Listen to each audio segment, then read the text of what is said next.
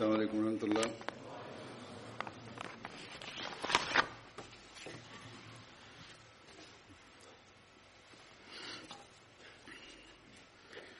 വറഹ്മത്തുള്ളാഹി. അശ്ഹദു അല്ലാ ഇലാഹ ഇല്ലല്ലാഹു വഹ്ദഹു ലാ ശരീക ലഹു وأشهد أن محمدًا عبده ورسوله أما بعد فأعوذ بالله من الشيطان الرجيم بسم الله الرحمن الرحيم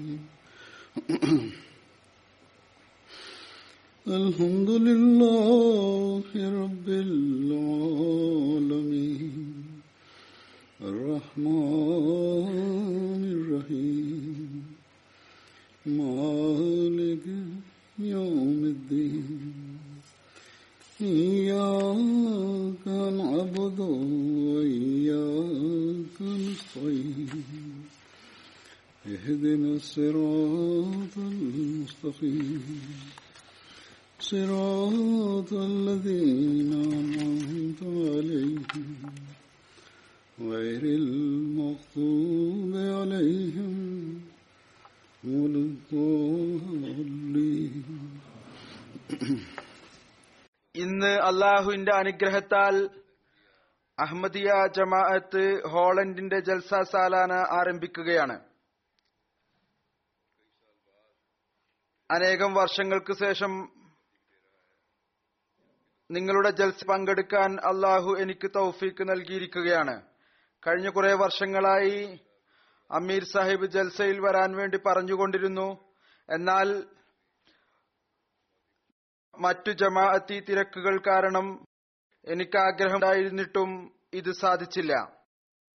ഏതായിരുന്നാലും അള്ളാഹുവിന്റെ അനുഗ്രഹമാണ് അവൻ ഇന്ന് എനിക്ക് ഈ ജൽസയിൽ പങ്കെടുക്കാനുള്ള തൗഫീക്ക് നൽകിയിരിക്കുന്നു. കഴിഞ്ഞ ഏതാനും വർഷമായി ഹോളണ്ട് ജമാഅത്തിന്റെ അംഗസംഖ്യയിലും വർധനവുണ്ടായിട്ടുണ്ട്. 3-1 വർധനവ് തീർച്ചയായും ഉണ്ടായിട്ടുണ്ട്. ഒരുപാട് ആളുകൾ പാകിസ്ഥാനിൽ നിന്ന് ഹിജ്റത്ത് ചെയ്യുന്നു. കുറച്ച് പുതിയ ആളുകളും ജമാഅത്തിൽ പ്രവേശിച്ചു. ഏതായിരുന്നാലും ലോകത്തിലെ മറ്റു ജമാഅത്തുകളെപ്പോലെ തന്നെ ഹോളണ്ടിലെ ജമാഅത്തും തങ്ങളുടെ എണ്ണം അതല്ലെങ്കിൽ അവരുടെ സാധന സാമഗ്രികളുടെ കാര്യത്തിൽ പുരോഗതി കൈവരിച്ചുകൊണ്ടിരിക്കുകയാണ്.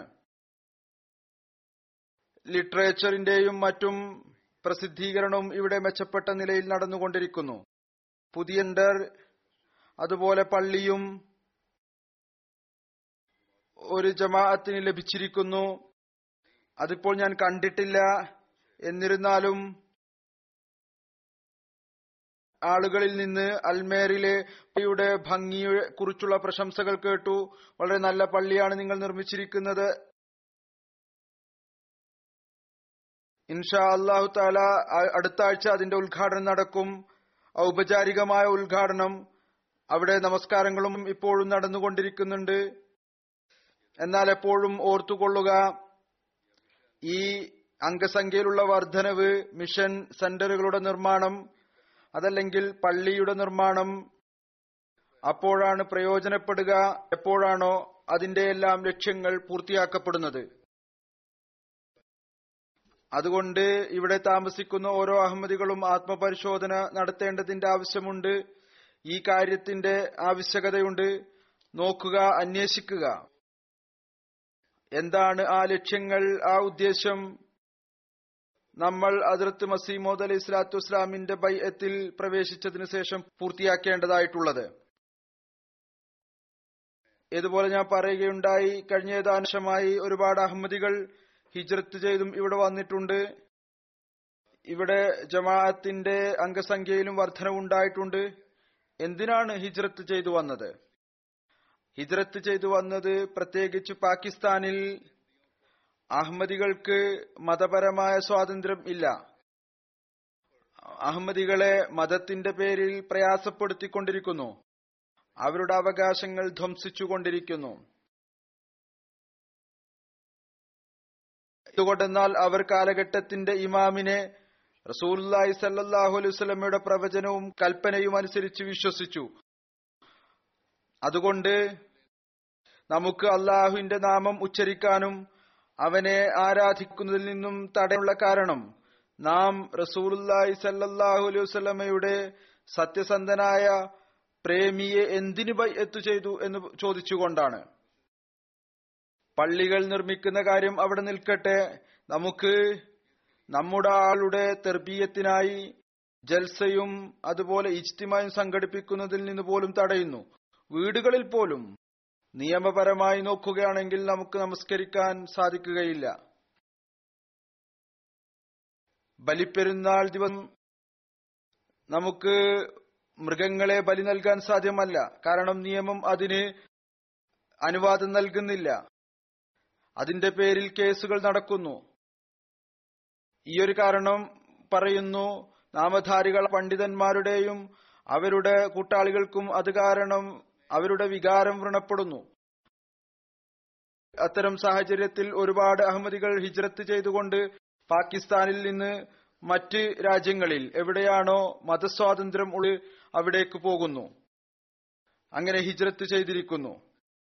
നിങ്ങളിലും ഇവിടെ ഹിജ്റത്ത് ചെയ്തു വന്നവർ അവർക്ക് ഇവിടെ മതസ്വാതന്ത്ര്യവും ഉണ്ട്, സാമ്പത്തികവും സാമൂഹികവുമായിരിക്കുന്ന നിലയിൽ തങ്ങളുടെ അവസ്ഥയെ മെച്ചപ്പെടുത്താനുള്ള അവസരങ്ങളും ലഭിച്ചുകൊണ്ടിരിക്കുന്നു. അതുകൊണ്ട് ഓരോ അഹമ്മദിയും ആരാണോ ആ വിലക്കുകളിൽ നിന്നെല്ലാം സ്വതന്ത്രമായിക്കൊണ്ട് ജീവിതം കഴിച്ചുകൂട്ടുന്നത്, ഏതൊന്നാണോ അവർക്ക് പാകിസ്ഥാനിൽ ഉണ്ടായിരുന്നത്, പ്രത്യേകിച്ച് ഈ ഒരു കാരണം കൊണ്ട് മാത്രം മുമ്പത്തേക്കാൾ കൂടുതലായി അല്ലാഹുവിന് നന്ദി പ്രകടിപ്പിക്കുന്നവരായി തീരേണ്ടതാണ്. ഹസ്രത്ത് മസീഹ് മൗഊദ് അലൈഹി സ്വലാത്തു വസ്സലാമിന്റെ ബൈഅത്തിൽ പ്രവേശിച്ചതിന്റെ കടമകൾ നിർവഹിക്കുന്നതിനായി അങ്ങേയറ്റത്തെ പരിശ്രമം നടത്തേണ്ടതായിട്ടുണ്ട്. തങ്ങളുടെ ആത്മീയവും വൈജ്ഞാനികവും സ്വഭാവപരവുമായ അവസ്ഥയെ മെച്ചപ്പെടുത്തുന്നതിനു വേണ്ടി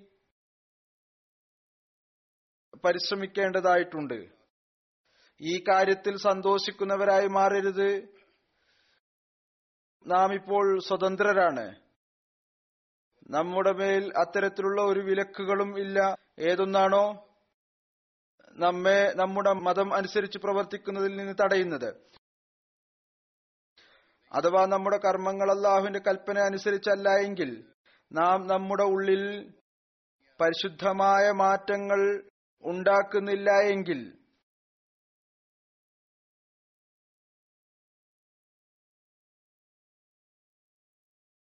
അള്ളാഹുവിന്റെയും അവന്റെ റസൂലിന്റെയും സ്നേഹത്തിന്റെ പ്രകടനം മുമ്പത്തേക്കാൾ കൂടുതലായി നമ്മളിൽ നിന്ന് പ്രകടമാകുന്നില്ല എങ്കിൽ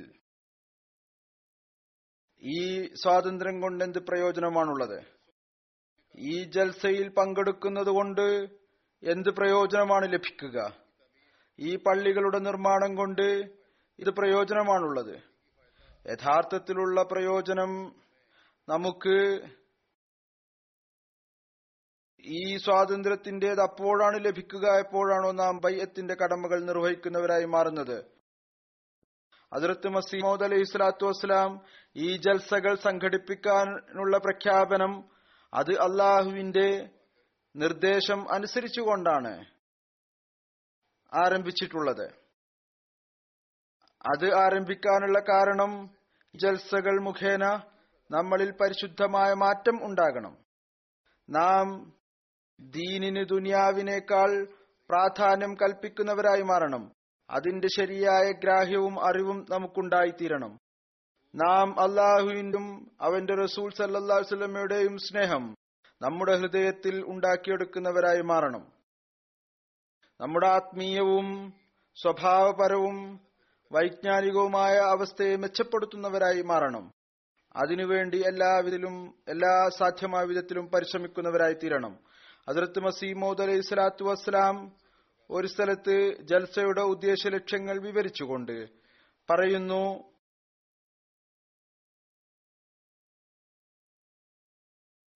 തന്റെ ബൈഅത്തിൽ പ്രവേശിച്ചവരെ ഉപദേശിച്ചുകൊണ്ട് പറയുകയാണ്, ബൈഅത്തിന്റെ പരമ്പരയിൽ പ്രവേശിച്ച എല്ലാ മുഖ്ലിസീങ്ങളും ഈ വിനീതനിൽ ബൈഅത്ത് ചെയ്തിട്ടുള്ളവർ വ്യക്തമായി മനസ്സിലാക്കുക, ബൈഅത്ത് ചെയ്തത് കൊണ്ടുള്ള ഉദ്ദേശം എന്ന് പറയുന്നത് ഭൗതികതയോടുള്ള സ്നേഹം തണുത്തുപോവുകയും അള്ളാഹുവിനോടും റസൂലുള്ളാഹി സല്ലല്ലാഹു അലൈഹി വസല്ലമയോടുള്ള സ്നേഹം ഹൃദയത്തിൽ അധീശത്വം നേടുകയും അത്തരത്തിലുള്ള ഒരു ഭൗതികതയോടുള്ള വിച്ഛേദന ഉണ്ടാവുകയും അത് മുഖേന ആഖിറത്തിന്റെ യാത്ര അനിഷ്ടകരമായി തോന്നാത്ത വിധത്തിലായിത്തീരുകയും ചെയ്യുക. വളരെ വ്യക്തമായിട്ടുള്ള നിർദ്ദേശങ്ങളാണ്. എന്റെ ബൈഅത്ത് ചെയ്തത് കൊണ്ടുള്ള ഉദ്ദേശം എന്ന് പറയുന്നത് കേവലം ഒരു നാവ് കൊണ്ടുള്ള വാദം മാത്രമായിരിക്കരുത്, മറിച്ച് ആത്മാർത്ഥരായ ആളുകളിൽ പ്രവേശിക്കണം. ആത്മാർത്ഥതയിലും കുറിലും അപ്പോഴാണ് പുരോഗതി ലഭിക്കുക എപ്പോഴാണോ അള്ളാഹുവിന്റെയും റസൂൽ സല്ലല്ലാഹു അലൈഹി വസല്ലമയുടെയും സ്നേഹം മറ്റെല്ലാ സ്നേഹത്തെക്കാളും മുൻകടന്നതായി മാറുന്നത്. അതുകൊണ്ടാണ് ബൈഅത്തിന്റെ നിബന്ധനയിൽ അവിടുന്ന് ഈ ഒരു നിബന്ധന വെച്ചിരിക്കുന്നത്. അള്ളാഹുവിന്റെ വചനങ്ങൾക്കും റസൂലുള്ളാഹി സല്ലല്ലാഹു അലൈഹി വസല്ലമയുടെ വാക്കുകൾക്കും എല്ലാ കാര്യത്തിലും പ്രവർത്തന മേഖലയായി മനസ്സിലാക്കുന്നതാണ് ഓരോ ബൈഅത്ത് ചെയ്യുന്ന ആളും. അള്ളാഹുവിനെയും അവന്റെ റസൂലിനെയും എല്ലാ കാര്യങ്ങളിലും മാർഗദർശകരാക്കി മനസ്സിലാക്കാൻ സാധിക്കപ്പോഴാണ് എപ്പോഴാണോ യഥാർത്ഥ രീതിയിലുള്ള സ്നേഹം അവരോടുണ്ടാകുന്നത്. അതുകൊണ്ട് ഈ ജൽസ സംഘടിപ്പിക്കാനുള്ള കാരണം നമുക്ക് കൂടെ കൂടെ ഈ കാര്യത്തെക്കുറിച്ചുള്ള ഒരു ഓർപ്പെടുത്തൽ ഉണ്ടാകുന്നതിന് വേണ്ടിയാണ്. നമ്മുടെ ബൈഅത്തിന്റെ ഉദ്ദേശ ലക്ഷ്യം എന്താണ്? ഇത് ഒരു നിസ്സാരമായ കാര്യമല്ല.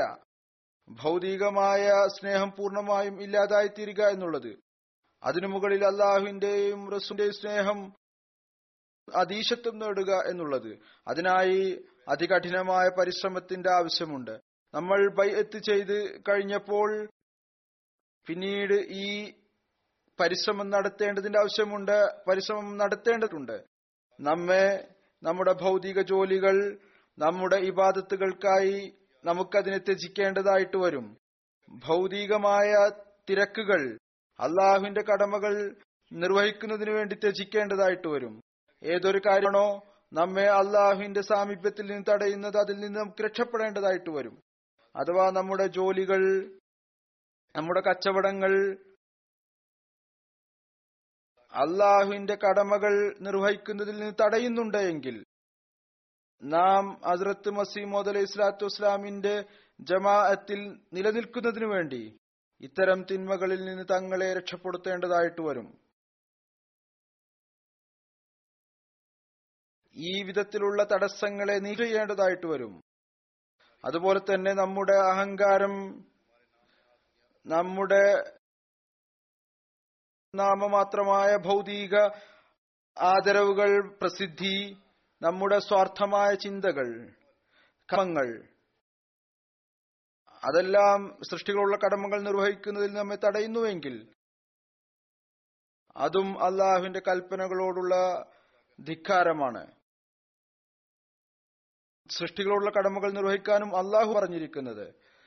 ഈ അനുസരണക്കേട് കാണിച്ചുകൊണ്ട് നാം ഹദ്റത്ത് മസീഹ് മൗഊദ് അലൈഹി സ്വലാത്തു വസ്സലാമിന്റെ ജമാഅത്തിൽ നിലനിൽക്കുക എന്നുള്ള ഉദ്ദേശത്തെ പൂർത്തിയാക്കുന്നവരായി തീരുകയില്ല. പിന്നീട് ഏതൊരു കാര്യത്തിലേക്കാണോ അങ്ങ് നമ്മുടെ ശ്രദ്ധ ക്ഷണിച്ചിരിക്കുന്നത്, അത് റസൂലുള്ളാഹി സല്ലല്ലാഹു അലൈഹി വസല്ലമയോടുള്ള സ്നേഹമാണ്.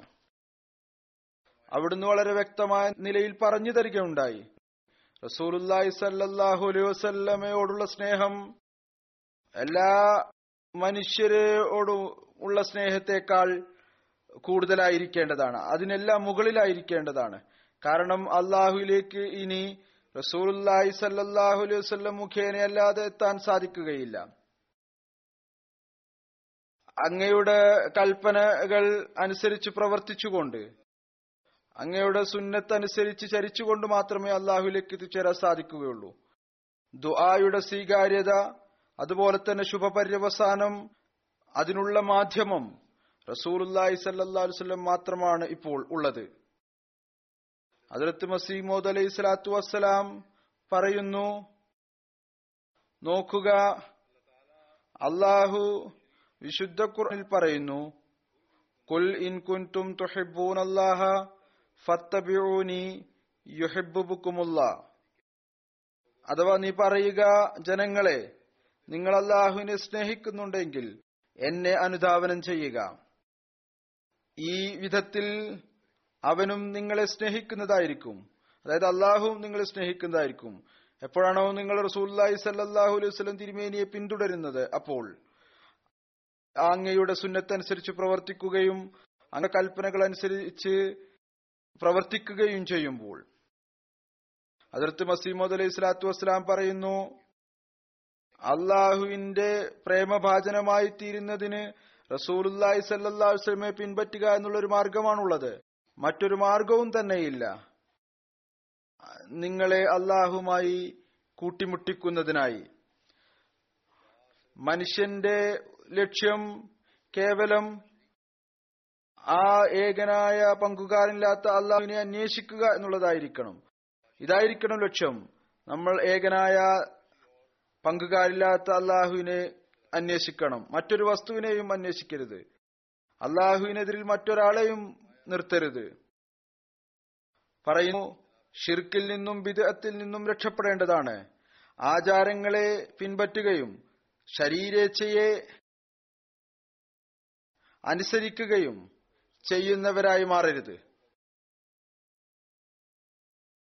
നോക്കുക, പറയുകയാണ്, നോക്കുക, ഞാൻ വീണ്ടും നിങ്ങളോട് പറയുകയാണ്, റസൂലുള്ളാഹി സ്വല്ലല്ലാഹു അലൈഹി വസല്ലമയുടെ യഥാർത്ഥ മാർഗമല്ലാതെ മനുഷ്യന് മറ്റൊരു മാർഗത്തിലൂടെയും വിജയം കരസ്ഥമാക്കാൻ സാധ്യമല്ല. അവിടുന്ന് പറയുന്നു, നമുക്ക് കേവലം ഒരു റസൂലാണുള്ളത്, ഒരൊറ്റ വിശുദ്ധ ഖുർആൻ ആണ് ആ റസൂലിന് ഇറങ്ങിയിട്ടുള്ളത്. അതിനെ പിൻപറ്റുന്നതിലൂടെ നമുക്ക് അള്ളാഹുവിനെ ലഭിക്കുന്നതാണ്. നിങ്ങൾ ഓർത്തുകൊള്ളുക, വിശുദ്ധ ഖുർആനും റസൂലുള്ളാഹി സ്വല്ലല്ലാഹു അലൈഹി വസല്ലമയെ പിൻപറ്റുക എന്നുള്ളതും നമസ്കാരവും നോമ്പും ഏതൊന്നാണോ സുന്നത്തായ രീതിയിലുള്ളത്, അതല്ലാതെ അള്ളാഹുവിന്റെ അനുഗ്രഹവും ബർക്കത്തുകളുടെയും കവാടം തുറക്കുന്നതിനുള്ള ഒരു താക്കോലും ഇല്ല. ഇതല്ലാതെ മറ്റൊരു മാർഗവും ഇല്ല. ഈ ഒരു മാർഗം മാത്രമാണുള്ളത്. ഈ അനുഗ്രഹം കരസ്ഥമാക്കുന്നതിനായി റസൂലുള്ളാഹി സ്വല്ലല്ലാഹു അലൈഹി വസല്ലമയോടുള്ള സ്നേഹവും ഈ സ്നേഹം മുഖേന റസൂലുള്ളാഹി സ്വല്ലല്ലാഹു അലൈഹി വസല്ലമയുടെ കൽപ്പനകൾ അനുസരിച്ച് ചരിക്കുക എന്നുള്ളതും നിർബന്ധമാണ്. അതില്ല എങ്കിൽ, ഹദ്റത്ത് മസീഹ് മൗഊദ് അലൈഹി സ്വലാം വ്യക്തമായും പറയുന്നു, പിന്നീട് എന്നെ ബൈഅത്ത് ചെയ്യുന്നതും നിരർത്ഥകമാണ്. നിങ്ങൾ ഇവിടെ ജൽസയിൽ ഒരുമിച്ചു കൂടിയതും നിരർത്ഥമാണ്. മസീഹ് മൗഊദ് അലൈഹി സ്വലാത്തു വസ്സലാം പറയുകയുണ്ടായി, ഞാൻ അള്ളാഹുവിന്റെ ആ പ്രേമഭാജനത്തിൽ അനുരക്തനാണ്, അതുകൊണ്ട് നിങ്ങൾ എന്റെ ബൈഅത്തിൽ നിലനിൽക്കാൻ ആഗ്രഹിക്കുന്നുവെങ്കിൽ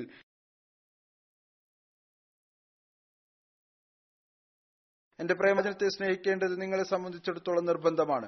പറയുന്നു, നിങ്ങളുടെ അവസ്ഥയിൽ ഭൗതികതയോടുള്ള വിച്ഛേദനം ഉണ്ടാക്കുക, അതായത് അത്തരത്തിലുള്ള അവസ്ഥ ഉണ്ടാക്കുക. ലോകത്തിലെ വിനോദങ്ങളിൽ നിന്നും അതിന്റെ വർണ്ണശബളതയിൽ നിന്നും നിങ്ങളെ മാറ്റി നിർത്തുന്നതാകണം അത്. നിങ്ങളുടെ ഓരോ കാര്യവും അള്ളാഹുവിനും അവന്റെ റസൂൽ സല്ലല്ലാഹു അലൈഹി വസല്ലമയുടെയും കൽപ്പനകൾക്ക് കീഴിലായി മാറണം. നിശ്ചയമായും ഭൗതികത കരസ്ഥമാക്കുക എന്നത് ഭൗതികമായ കച്ചവടങ്ങളിലും ഏർപ്പാടുകളിലും ഏർപ്പെടുക എന്നുള്ളത് തെറ്റല്ല. സഹാബാക്കൾ അതെല്ലാം ചെയ്യാറുണ്ടായിരുന്നു. സഹാബ റിസ്വാനുല്ലാഹി അലൈഹിം ചെയ്യുമായിരുന്നു, കച്ചവടം ചെയ്യുമായിരുന്നു. വലിയ വലിയ കച്ചവടങ്ങൾ അവർക്കുണ്ടായിരുന്നു. അവരും ലക്ഷങ്ങളുടെയും കോടികളുടെയും കച്ചവടം നടത്തുകയും ഇടപാടുകൾ നടത്തുകയും ചെയ്തിരുന്നു. ലക്ഷക്കണക്കിന് കോടിക്കണക്കിന്റെ സ്വത്തിന്റെ ഉടമസ്ഥരായിരുന്നു അവർ. എന്നാൽ അല്ലാഹുവിനോടും അവന്റെ റസൂലിനോടുമുള്ള സ്നേഹം അവരിൽ അതീശത്വം നേടിയിരുന്നു. അവരെപ്പോഴും ഈ ഒരു വ്യാകുലതയിലാണ് ഉണ്ടായിരുന്നത്. നാം അല്ലാഹുവിനോടുള്ള ഇബാദത്തിന്റെ കടമകളും നിർവഹിക്കണം, റസൂലുള്ളാഹി സ്വല്ലല്ലാഹു അലൈഹി വസല്ലമയുടെ കൽപ്പനകളെ പിൻപറ്റുകയും ചെയ്യണം. അവർക്ക് ഈ ഒരു വ്യാകുലതയാണ് ഉണ്ടായിരുന്നത്. ഞങ്ങളിൽ നിന്ന് അത്തരത്തിലുള്ള ഏതെങ്കിലും ഒരു പ്രവൃത്തി ഉണ്ടാകുമോ, അത് മുഖേന ഞങ്ങളുടെ പ്രേതപൻ ഞങ്ങളോട് നീരസപ്പെടുമോ? ഇപ്പോൾ ഞാൻ ഖുതുബയിൽ സഹാബാക്കളെ കുറിച്ചാണ് പറഞ്ഞുകൊണ്ടിരിക്കുന്നത്. ഒരുപാട് സഹാബാക്കൾ ഉദാഹരണങ്ങൾ ലഭിക്കുന്നു. അവരുടെ ഇബാദത്തുകൾ ഏതു വിധത്തിലായിരുന്നു? അവർ റസൂൽ തിരുമേനി സല്ലല്ലാഹു അലൈഹി വസല്ലമയെ അനുസരിക്കുന്നതിന്റെ നിലവാരം എന്തായിരുന്നു? അവരുടെ സ്നേഹത്തിന്റെ വികാരം ഏതു വിധത്തിലായിരുന്നു?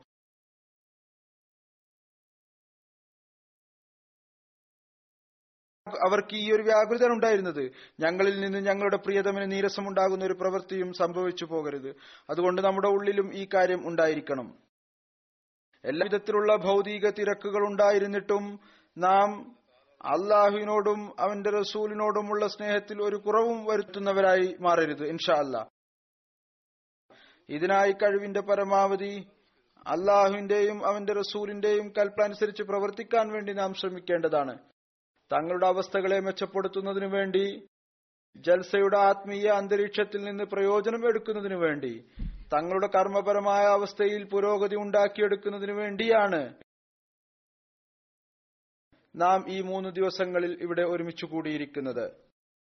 ഈ കാര്യം എപ്പോഴും നമ്മൾ ഓർത്തിരിക്കേണ്ടതാണ്. ഇതായിരിക്കണം നമ്മുടെ ചിന്തയും. നാം ഇവിടെ 3 ദിവസം സമ്മേളിച്ചതിന്റെ ലക്ഷ്യം എന്താണ്? ഇതാണ്. ഈ ആത്മീയ ലക്ഷ്യത്തിൽ നമ്മൾ പ്രയോജനമെടുക്കുക, തങ്ങളുടെ കർമ്മപരമായ അവസ്ഥയെ മെച്ചപ്പെടുത്തുന്നതിന് പരിശ്രമിക്കുക, തങ്ങളിലെ തിന്മകളെ ദൂരീകരിക്കുക. ഈ ദിവസങ്ങളിൽ ദിക്റെ ഇലാഹിയിലും ഇസ്തിഗ്ഫാറിലേക്കും നമ്മൾ ശ്രദ്ധിക്കുക. ഇബാദത്തിനോടൊപ്പം അഥവാ നമ്മുടെ ചിന്ത ഇതല്ല എങ്കിൽ നമ്മളുടെ ജൽസയിലേക്കുള്ള വരവ് നിരർത്ഥകമാണ്. ബുദ്ധി ആവശ്യപ്പെടുന്നത് ഇതാണ്. ഈ 3 ദിവസങ്ങളെ ഒരു ട്രെയിനിങ് ക്യാമ്പായി മനസ്സിലാക്കുക. നമ്മുടെ കർമ്മ അവസ്ഥയിൽ ഉണ്ടായിരിക്കുന്ന കുറവുകൾ മനുഷ്യൻ ഒരു അന്തരീക്ഷത്തിൽ നിന്ന് പുറത്തു വരുമ്പോൾ അതുണ്ടാകുന്നതാണ്. അത് ദൂരീകരിക്കുന്നതിനായി നമ്മൾ ശ്രമിക്കുക. ഹദ്റത്ത് മസീഹ് മൗഊദ് അലൈഹി സ്വലാത്തു വസ്സലാം ഒരു സ്ഥലത്ത് ജൽസ പ്രയോജനം വിവരിച്ചുകൊണ്ട് പറയുന്നു, കഴിവിന്റെ പരമാവധി എല്ലാ സഹോദരങ്ങളും കേവലം അള്ളാഹുവിന് വേണ്ടി മാത്രം ദൈവീക കാര്യങ്ങൾ കേൾക്കുന്നതിനും ദുആയിൽ പങ്കെടുക്കുന്നതിനും വേണ്ടി ഈ ദിവസങ്ങളിൽ വരേണ്ടതാണ്.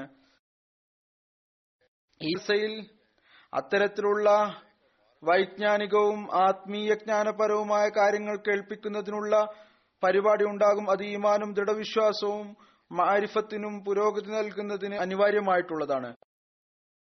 അതുകൊണ്ട് ജൽസയുടെ ലക്ഷ്യം ഈമാനിലും യക്കീനിലും ഉള്ള പുരോഗതിയാണ്, മാരിഫത്തിൽ മുന്നോട്ട് ഗമിക്കുക എന്നുള്ളതാണ്. അവിടുന്ന് ഇതുകൂടി പറയുകയുണ്ടായി ഒരു സ്ഥലത്ത് ഒരവസരത്തിൽ, ഇത് ഭൗതിക മേളകളെ പോലുള്ള ഒരു മേളയല്ല. നമ്മൾ ഒരുമിച്ചു കൂടുന്നു, ഒച്ചപ്പാടും ബഹളവും ഉണ്ടാക്കി തങ്ങളുടെ എണ്ണത്തെ വെളിപ്പെടുത്തി. ഇതല്ല ലക്ഷ്യം. ജൽസയിൽ വരുന്ന ഓരോ വ്യക്തിയും പുരുഷനും സ്ത്രീയും യുവാവും വൃദ്ധനും ഈ കാര്യത്തിലേക്ക് ശ്രദ്ധിക്കണം. അവരുടെ ഈമാനും യഖ്നും മാരിഫത്തും വർദ്ധിക്കണം. അങ്ങനെ അള്ളാഹുവിനോടും അവന്റെ റസൂലിനോടുമുള്ള സ്നേഹം വർദ്ധിക്കണം. ഈമാനും യഖീനും മാരിഫത്തും വർദ്ധിക്കുമ്പോഴാണ് അള്ളാഹുവിനോടും റസൂലിനോടുമുള്ള സ്നേഹം വർദ്ധിക്കുന്നത്.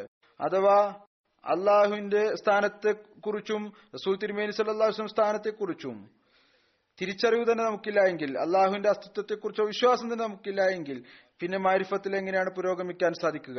ഈ മാരിഫത്തിൽ പുരോഗമിക്കുന്നതിലൂടെ തന്നെ നമുക്ക് യഥാർത്ഥത്തിലുള്ള പുരോഗതി ലഭിക്കുകയും ചെയ്യുക.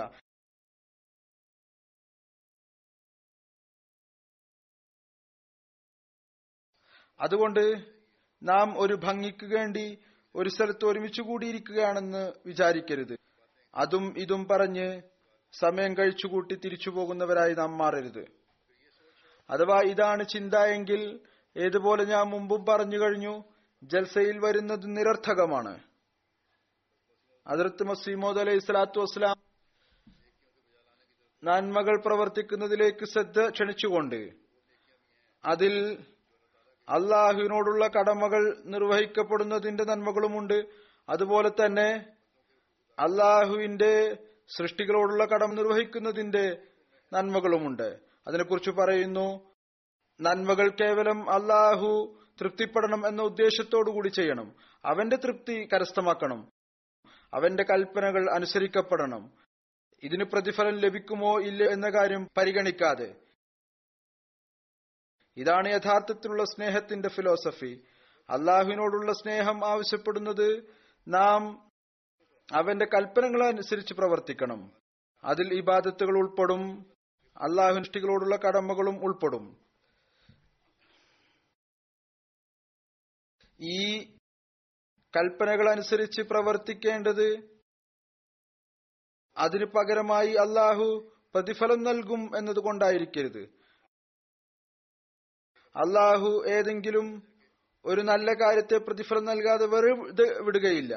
തീർച്ചയായും അവൻ പ്രതിഫലം നൽകുന്നതാണ്. എന്നാൽ യഥാർത്ഥ ഈമാൻ ആവശ്യപ്പെടുന്നത്, ഇതുപോലെ അവിടുന്ന് പറയുകയുണ്ടായി, നന്മ ചെയ്യുന്നത് എന്ന് പറയുന്നത് നമുക്ക് എന്തെങ്കിലും ലഭിക്കും എന്ന ഉദ്ദേശത്തോടു കൂടി ആയിരിക്കരുത്.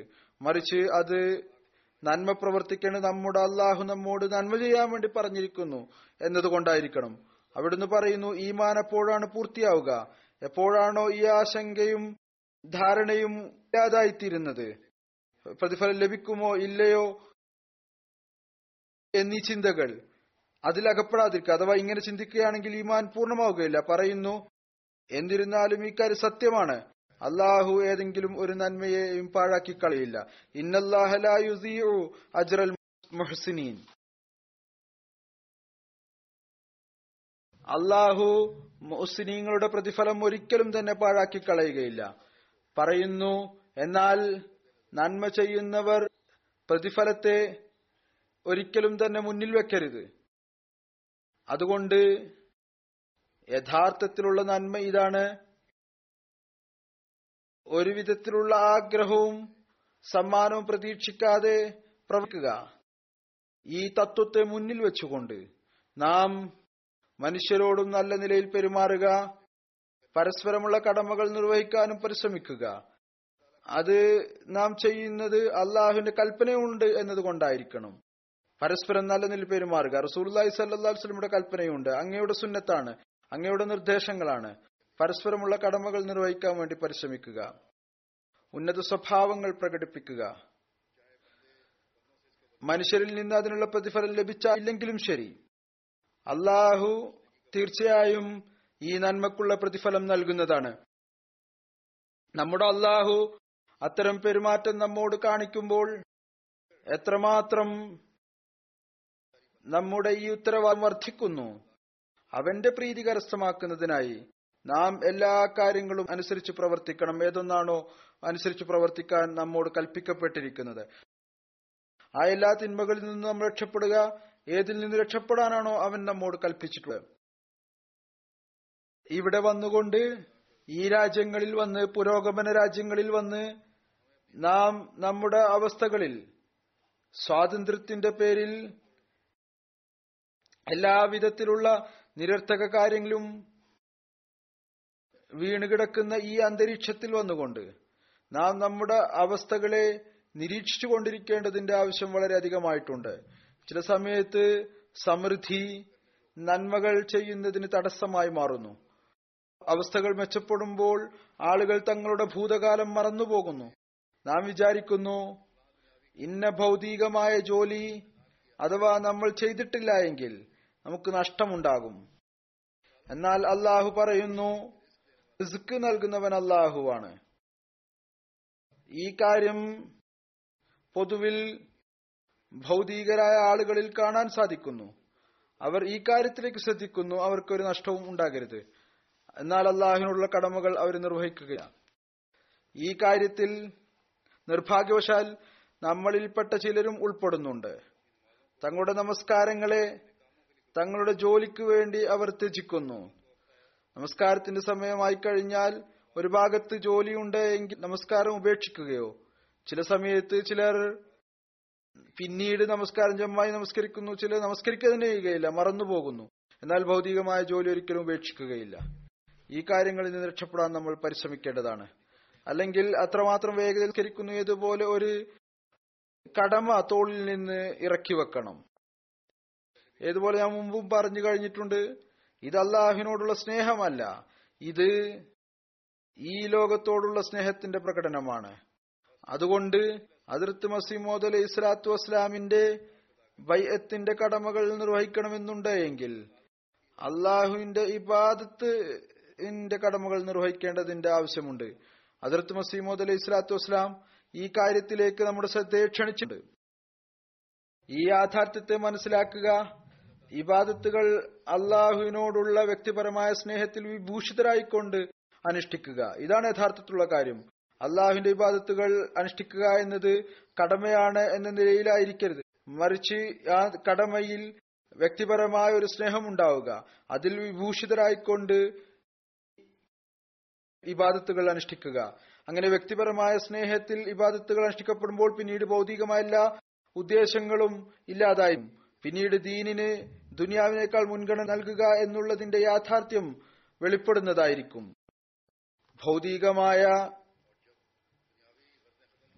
ഉദ്ദേശങ്ങളെല്ലാം തന്നെ ഇല്ലാതായി തീരുമ്പോൾ അള്ളാഹു പിന്നീട് അത്തരത്തിലുള്ള മാർഗത്തിലൂടെ റിസ്ക് നൽകുന്നതാണ്. മനുഷ്യന്റെ ഊഹങ്ങളിൽ പോലും അതിനെക്കുറിച്ചുള്ള ധാരണ ഉണ്ടാവുകയില്ല. ഇതുപോലെ അള്ളാഹു പറയുന്നു,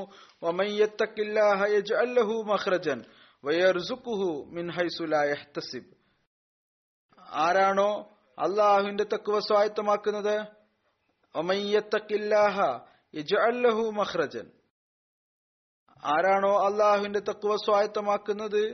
അള്ളാഹു അയാൾക്കായി ഏതെങ്കിലും തരത്തിലുള്ള മാർഗം തുറന്നു നൽകുന്നതായിരിക്കും. അയാൾക്ക് ആ ഭാഗത്ത് നിന്ന് റിസ്ക് നൽകുന്നതാണ്. ആ ഭാഗത്ത് നിന്ന് റിസ്ക് ലഭിക്കുന്നതിനെ കുറിച്ചുള്ള ചിന്ത പോലും അയാൾക്കുണ്ടാവുകയില്ല. ഹദ്റത്ത് മസീഹ് മൗഊദ് അലൈഹി സ്വലാത്തു വസ്സലാം ഇതിനെ വിശദീകരിച്ചുകൊണ്ട് പറയുന്നു, സമൃദ്ധിയുടെ അടിസ്ഥാനം തഖ്വയാണ്. വീണ്ടും പറയുന്നത് തികച്ചും സത്യമാണ്. അള്ളാഹു തന്റെ ദാസരെ ഒരിക്കലും പാഴാക്കി കളയുകയില്ല. അവരെ മറ്റുള്ളവരുടെ മുമ്പിൽ കൈനീട്ടുന്നതിൽ നിന്ന് രക്ഷപ്പെടുത്തുകയും ചെയ്യുന്നു. പറയുന്നു, ഞാൻ ഉറച്ചു വിശ്വസിക്കുന്നു, അഥവാ ഒരാൾ യഥാർത്ഥത്തിലുള്ള മുത്തക്കിയാണ് എങ്കിൽ അയാളുടെ 7 തലമുറകൾ വരെ അള്ളാഹു അനുഗ്രഹങ്ങളും കാരുണ്യവും ചൊരിയുന്നതാണ്. എന്നാൽ നിർഭാഗ്യവശാൽ ആരെങ്കിലും അത്തരത്തിലുള്ള പ്രവർത്തികൾ ചെയ്താലൊഴികെ അത് ഏത് മുഖേനയാണ് അള്ളാഹുവിന്റെ അനുഗ്രഹത്തിൽ സ്വയം നിഷേധിക്കപ്പെട്ടവരായി അവർ മാറുന്നത്. അവിടുന്ന് പറയുന്നു, മനുഷ്യൻ എല്ലാവിധത്തിലുള്ള മാധ്യമങ്ങളെയും ഇടനിലക്കാരെയും നശിപ്പിച്ചുക. എന്തെല്ലാം മാധ്യമങ്ങളും ഇടനിലക്കാരുമാണ് അതിനെ നശിപ്പിച്ചു കളയുക. കേവലം ദൈവിക സ്നേഹത്തിന്റെ മാധ്യമത്തെ മാത്രം അവശേഷിപ്പിക്കുക. ഒരൊറ്റ മാർഗം, ഒരു വഴി, ഒരു മാധ്യമം, അതുമാത്രമാണ് ബാക്കിയുള്ളത്. അത് മുഖേന നിങ്ങളാം തന്നെ കരസ്ഥമാക്കാൻ സാധിക്കുമെന്ന് മനസ്സിലാക്കുക. അതാണ് ദൈവസ്നേഹത്തിന്റെ മാധ്യമം. അവിടുന്ന് പറയുന്നത് സത്യമാണ്. ആരാണോ അള്ളാഹുവിന്റേതായിത്തീരുന്നത് അള്ളാഹു അയാളുടേതായിത്തീരുന്നു. വീണ്ടും പറയുന്നു, നിങ്ങളിൽ അള്ളാഹുവിന്റെ ബർക്കത്തുകളും അവന്റെ റഹ്മത്തിന്റെ അടയാളങ്ങളും ഇറങ്ങുന്നത് പോലെ നിങ്ങളായി മാറുക. പറയുന്നു, ഏതൊരാളാണോ അയാളുടെ ആയുസ് പ്രാപിക്കുന്നതിന്റെ ലക്ഷ്യം കേവലം ഇഹലോകത്തിലെ ആനന്ദവും അനുഭൂതിയുമാണോ, അയാളുടെ ആയുസ് കൊണ്ട് എന്ത് പ്രയോജനമാണ് ഉണ്ടാകുന്നത്? അയാളുടെ ഉദ്ദേശമാണ് എനിക്ക് ആയുസ് ലഭിച്ചാൽ ഈ ലോകത്തിലെ സുഖസൗകര്യങ്ങളും അനുഭൂതിയും എനിക്ക് ലഭിക്കണം, അതുകൊണ്ട് എന്ത് പ്രയോജനമാണുള്ളത്? അതിൽ അള്ളാഹുവിന്റെ ഭാഗമായി ഒന്നും തന്നെയില്ല. പറയുന്നു, അയാൾ തന്റെ ലക്ഷ്യം നല്ല ഭക്ഷണം കഴിക്കണം,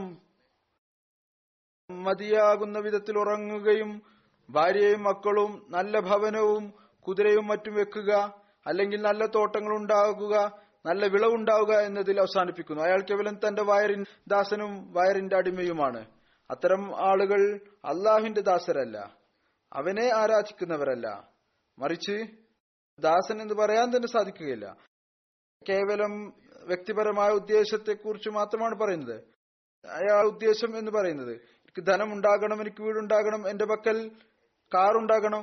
പണ്ട് കാലങ്ങളിൽ കുതിരയാണ് ഉണ്ടായിരുന്നത്. കുതിരയുടെ ഉദാഹരണമാണ്. ഇന്നത്തെ കാലഘട്ടത്തിലാണ് ഈ കാറുകളാണ്. നല്ല നല്ല തരത്തിലുള്ള കാറുകൾ ഉണ്ടായിരിക്കണം. ഇതായിരിക്കരുത് ലക്ഷ്യം. ഇതിൽ നിന്ന് പ്രയോജനം എടുക്കണം. അല്ലാഹു നിഅമത്ത് നൽകിയിട്ടുണ്ടെങ്കിൽ അതിന് പ്രയോജനം തീർച്ചയായും എടുക്കേണ്ടതാണ്. എന്നാൽ ലക്ഷ്യം കേവലം ഇത് മാത്രമാണ് എങ്കിൽ, പറയുന്നു, അങ്ങനെയാണെങ്കിൽ അയാൾ ഇതിന്റെ ആരാധകനാണ്, ഇതിന്റെ ദാസനാണ്, അതിനെയാണ് അയാൾ ആരാധിക്കുന്നത്. പറയുന്നു, അത്തരത്തിലുള്ള വ്യക്തി അള്ളാഹുവിന്റെ ദാസനാണെന്നും അള്ളാഹുവിനെ ആരാധിക്കുന്നവനാണെന്നും പറയാൻ സാധിക്കുകയില്ല. മറിച്ച് അയാൾ തന്റെ സ്വാർത്ഥമായ ലക്ഷ്യത്തെക്കുറിച്ചാണ് പറഞ്ഞുകൊണ്ടിരിക്കുന്നത്. പറയുന്നു, അയാൾ തന്റെ ലക്ഷ്യവും ഉദ്ദേശവും ആരാധകനും എല്ലാം തന്നെ കേവലം ശരീരേച്ഛയും ശാരീരിക അനുഭൂതിയെയുമായി നിശ്ചയിച്ചിരിക്കുകയാണ്. ഇതാണ് അയാളുടെ ആഗ്രഹങ്ങൾ. എന്നാൽ അള്ളാഹു മനുഷ്യ സൃഷ്ടിപ്പിന്റെ ആത്യന്തികമായ ലക്ഷ്യം, അതിൽ അതിന്റെ അടിസ്ഥാന ഉദ്ദേശം കേവലം അവന്റെ ഇബാദത്ത് മാത്രമാണെന്ന് വിവരിച്ചിരിക്കും. ഇതുപോലെ അള്ളാഹു പറയുന്നു, വമാ ഖലഖ്തുൽ ജിന്ന വൽ ഇൻസ ഇല്ലാ ലിയഅ്ബുദൂൻ, ഞാൻ ജിന്നിനെയും ഇൻസിനെയും കേവലം എന്നെ ആരാധിക്കുന്നതിന് വേണ്ടിയല്ലാതെ സൃഷ്ടിച്ചിട്ടില്ല. പറയുന്നു. അതുകൊണ്ട് ഇത് തീരുമാനിച്ചിരുന്നു, വിധിക്കപ്പെട്ടിരിക്കുന്നു. കേവലം ദൈവീക ആരാധന മാത്രമായിരിക്കണം ലക്ഷ്യം. ഈ ഉദ്ദേശത്തിനായി ആയിരിക്കണം എല്ലാവിധത്തിലുള്ള ഫാക്ടറികളും തുറന്നിരിക്കുന്നത്. എന്നാൽ ഇതിനെതിരിൽ മറ്റു പല ഉദ്ദേശങ്ങളും മറ്റ് പല ആഗ്രഹങ്ങളുമാണുള്ളത്. എന്നാൽ ലോകത്ത് ഇപ്പോൾ എന്താണ് നടന്നുകൊണ്ടിരിക്കുന്നത്? തികച്ചും ഇതിനെതിരാണ് നടന്നുകൊണ്ടിരിക്കുന്നത്, ഇതിന് വിരുദ്ധമായി നടങ്ങിക്കൊണ്ടിരിക്കുന്നത്. ഈ ഒരു ലക്ഷ്യത്തിന് പകരം മറ്റു പല ഉദ്ദേശങ്ങളും ലക്ഷ്യങ്ങളുമാണ്. ഭൗതികതയിൽ വീണിരിക്കുന്നു, മറ്റനേ പല വിധത്തിലുള്ള ആഗ്രഹങ്ങളാണുള്ളത്. അള്ളാഹുവിനെ കരസ്ഥമാക്കണം എന്നുള്ള ആഗ്രഹത്തെക്കാൾ കൂടുതലായി ഭൗതികതയുള്ള ആഗ്രഹമാണ്. ഈ കാര്യങ്ങൾ നമ്മെ അങ്ങേയറ്റം ഭയപ്പെടുത്തുന്നതും ചിന്തിപ്പിക്കുന്നതുമായിരിക്കണം. എങ്ങനെയാണ് നമ്മുടെ ജീവിതത്തിന്റെ ലക്ഷ്യം കരസ്ഥമാക്കുന്നവരായി തീരാൻ സാധിക്കുക?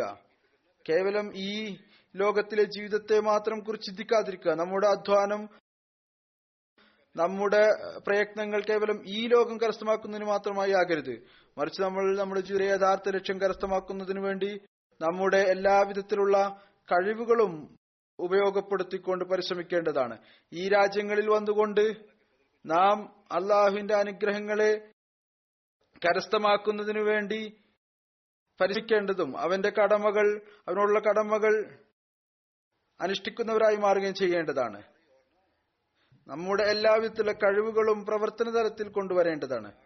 ഈ രാജ്യങ്ങളിൽ വന്നുകൊണ്ട് നാം അള്ളാഹുവിന്റെ അനുഗ്രഹങ്ങളെ കരസ്ഥമാക്കാൻ ആകർഷിച്ചെടുക്കാൻ വേണ്ടി ശ്രമിച്ചുകൊണ്ട് അവനോടുള്ള ആരാധനയുടെ കടമകൾ നിർവഹിക്കുന്നവരായി തീരുക. നമ്മുടെ ഉദ്ദേശങ്ങളും നമ്മുടെ ആഗ്രഹങ്ങളും മറ്റു പലതും ആകരുത്. ഇതുപോലെ മുസ്ലിം സലാം പറഞ്ഞു പോ. മറിച്ച് നാം നമ്മുടെ സൃഷ്ടാവിനെ തിരിച്ചറിയുന്നവ മാറിക്കൊണ്ട് തങ്ങളുടെ സൃഷ്ടിപ്പിന്റെ കടമയുടെ നിർവഹണത്തിനു വേണ്ടി പരിശ്രമിക്കുക.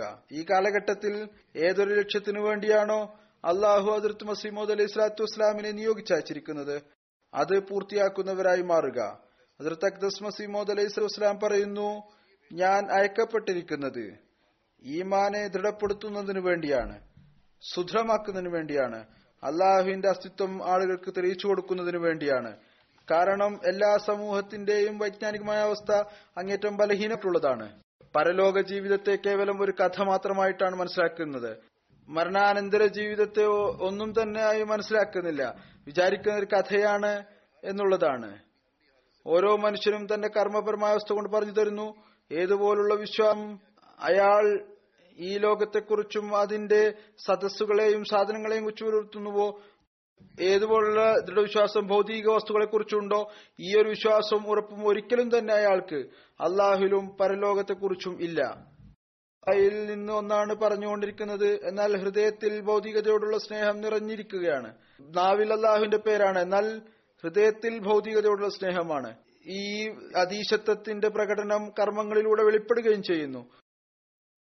അവിടുന്ന് പറയുന്നു, യഹൂദികളിൽ ദൈവസ്നേഹം തണുക്കുകയുണ്ടായപ്പോൾ മസീഹ് വന്നു, അവരെ ദീനിലേക്ക് കൊണ്ടുവരുന്നതിനു വേണ്ടി, അള്ളാഹുലേക്ക് കൊണ്ടുവരുന്നതിനു വേണ്ടി. എന്നാൽ ഇപ്പോൾ എന്റെ കാലഘട്ടത്തിനും ഇതേ അവസ്ഥയാണുള്ളത്. അതുകൊണ്ട് ഞാനും നിയോഗിക്കപ്പെട്ടിരിക്കുന്നത് ഈമാന്റെ കാലഘട്ടം വീണ്ടും വരുന്നതിനു വേണ്ടിയാണ്, ഹൃത്തിൽ തഖ്വ ഉണ്ടാകുന്നതിനു വേണ്ടിയാണ്.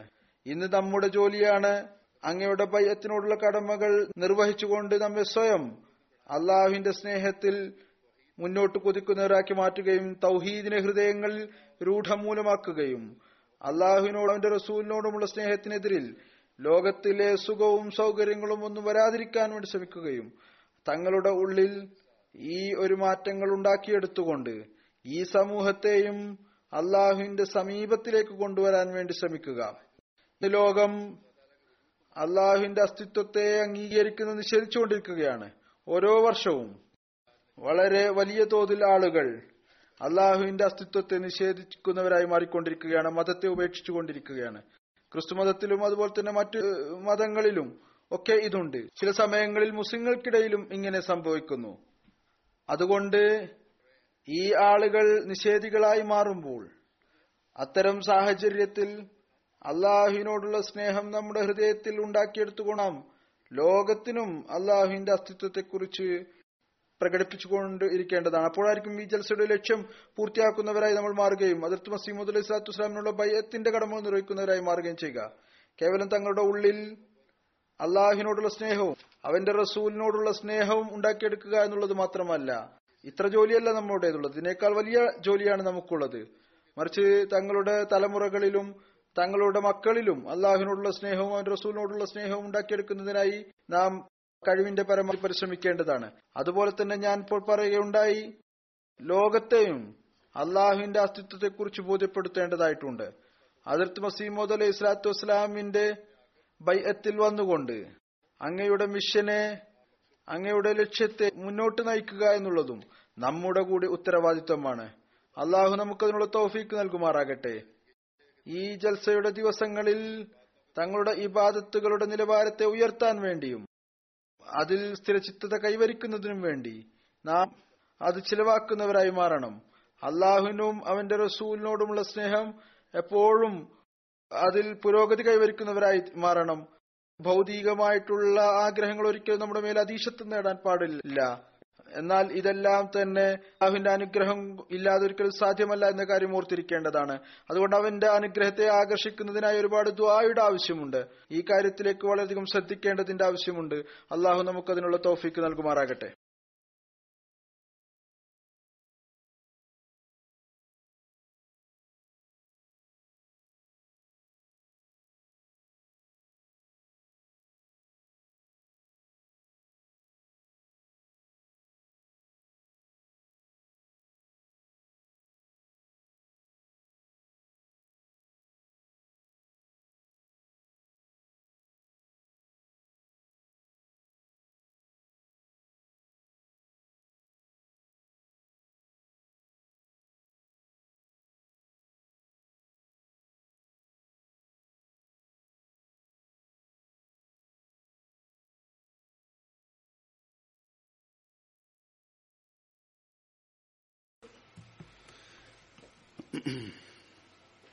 Alhamdulillah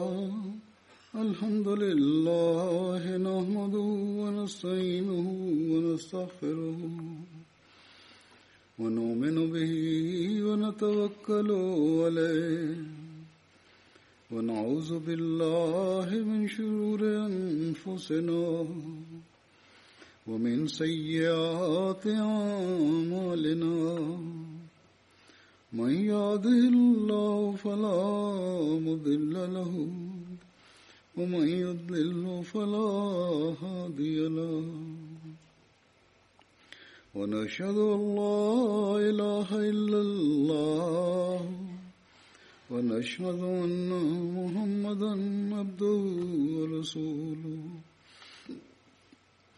عباد الله رحمكم الله إن الله يأمر بالعدل والإحسان وإيتاء ذي القربى وينهى عن الفحشاء والمنكر والبغي يعظكم لعلكم تذكرون اذكروا الله يذكركم وادعوه يستجب لكم ولذكر الله أكبر